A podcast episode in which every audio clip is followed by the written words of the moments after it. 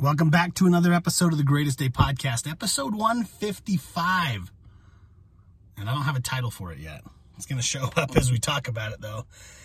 Uh, it's about a post I put up, as always. Put up these posts on Instagram, and then it just gets me thinking deeper about them, and they turn into podcast episodes here. So hopefully, this one is beneficial again to you guys as we just reflect and think upon what do I want to be remembered for? Listening to Jim Rohn, one of my uh, greatest mentors of all time, the late Jim Rohn. And one of his one of his speeches that I was listening to, he asked the question, "What do you want people to say about you when you're gone?" And I love the question because it brings great perspective on the purpose of life. Not not the fancy stuff that you have or acquire or purchase or those things are great, by the way. Great. I have many things in my life right now that I never experienced as a kid, but my kids get to, and I'm very grateful for for it. I'm grateful that that's uh, that's that's what I've created in life. That's what me and my wife have partnered and created together. Uh, very grateful for it. But at the end of the day, and the end of this life, we're not taking anything with us. We're not taking anything, not taking any of the fancy stuff, any of the cool pieces of jewelry, any of the anything, anything.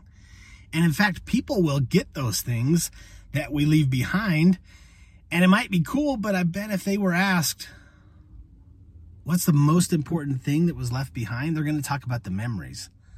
And hopefully for me, as I reflected on this, they're going to talk about the lessons and the feelings I helped create inside of them and um, and they can sit back and say, "Wow, Craig, he he showed belief in me when I didn't even have it. He spoke light and love into me when I didn't think there was anything left to love, or any hope to still be to be gathered, or belief that that was I was worthy of having. He spoke that into me." he was that pillar of that positivity, uh, of always hunting for the good and being grateful no matter the circumstances in life. And he taught me that. He taught me just that. He helped. He helped remove the barriers for me getting where I wanted to be in life. When I didn't see there was a way, he saw it and he spoke it and he lived it and he helped me feel it, embrace it. That's a lot of stuff, but that's what I hope people are saying about me when I'm gone. Is that's what I stood for and that's what I helped them embody as well. Not not not that I that I had any of this stuff and um I mean, I'm sitting in my car right now. I promise you it's nothing special to look at. Um, cuz I really don't care about that stuff. I've talked about that on another episode, but but every time I interact with someone, and I'm not great, I'm not always I'm not perfect at this. I'm not even always great at this. But I want people to be like, that that was a great experience. That was awesome. That was awesome that uh, he shared that moment with us, and and I feel better having just lived a few moments with him. I want to help people feel that.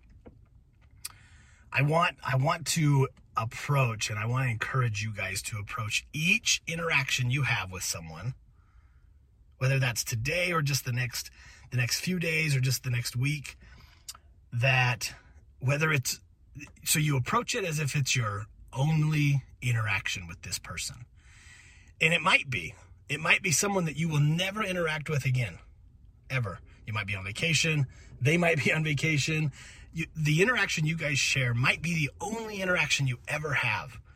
Make it your goal to let it be a good one.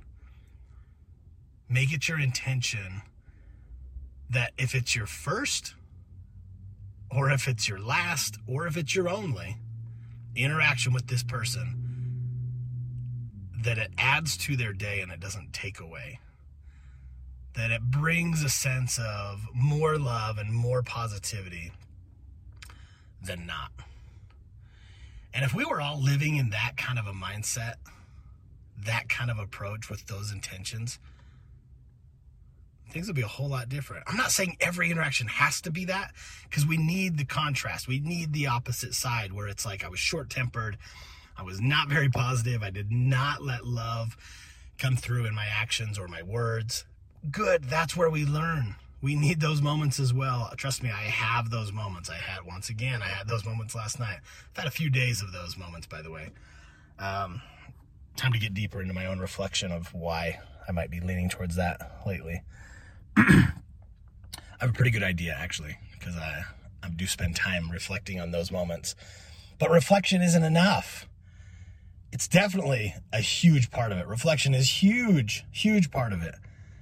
But taking action based on those reflections is is bigger than it all. What are you going to do about it? So, what do you want people to say about you after your time is gone? Let that fuel you. Let that drive you. Let it motivate you to just look at areas where you're you're thriving. You you are living that that uh that image, that mold, that that vision. You are stepping into it. Good. Pat yourself on the back. Put it in your journal. Celebrate you. And then the same with the areas that you're not. Write it out. Reflect. What can I do different here? How did this not go the way I thought it would go? And my interaction ended poorly. Where did I, not them, where did I not show up the way I wanted to? And how can I show up different the next time? If there is a next time with that person. And if not, then the next first impression I have with someone will be different. That's the message today, guys. I'm not to I'm not to dive even more into this. You you get the message, you get the power behind it. You responded to the question on Instagram and people the things that people said were awesome. They were awesome. Um, let me dig in here for a second. I want people to say she was kind. Another one. That differences aside, I was kind. You guys, there's something to this kindness stuff. She had a full heart of gratitude and a, and a soul full of joy. Mm, I love that one. She was real and a good person. She cared for others, but didn't take shit from anyone. All right, go for that. That I made everyone feel loved, seen, and heard. I want to be as kind as my sister was. That's an awesome one. I love that. Um, and on and on and on, you guys. That's what it's about. Is letting this future feedback from others after you're gone fuel your behaviors today. I'm going to become that. I'm going to become that. I want my kids to say that I was a patient and present father who always helped them feel more loved and seen and heard. So what does that look like? What does that look like for me? I got to get into the I got to get into the details. What does that look like? If that's what they're going to say about me, then what is that? How does that drive my actions? What actions do I need to have to help that be their feedback about their dad? And I can't say that every day I go to bed and uh, if I didn't wake up, that that's the impression they would have in the morning. And that hurts.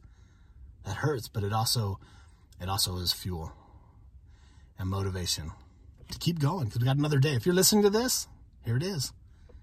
Here it is. It's not too late because you're here right now listening. Take this stuff, turn it into fuel, turn it into action,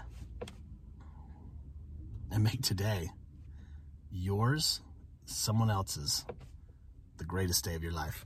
See you guys on the next episode.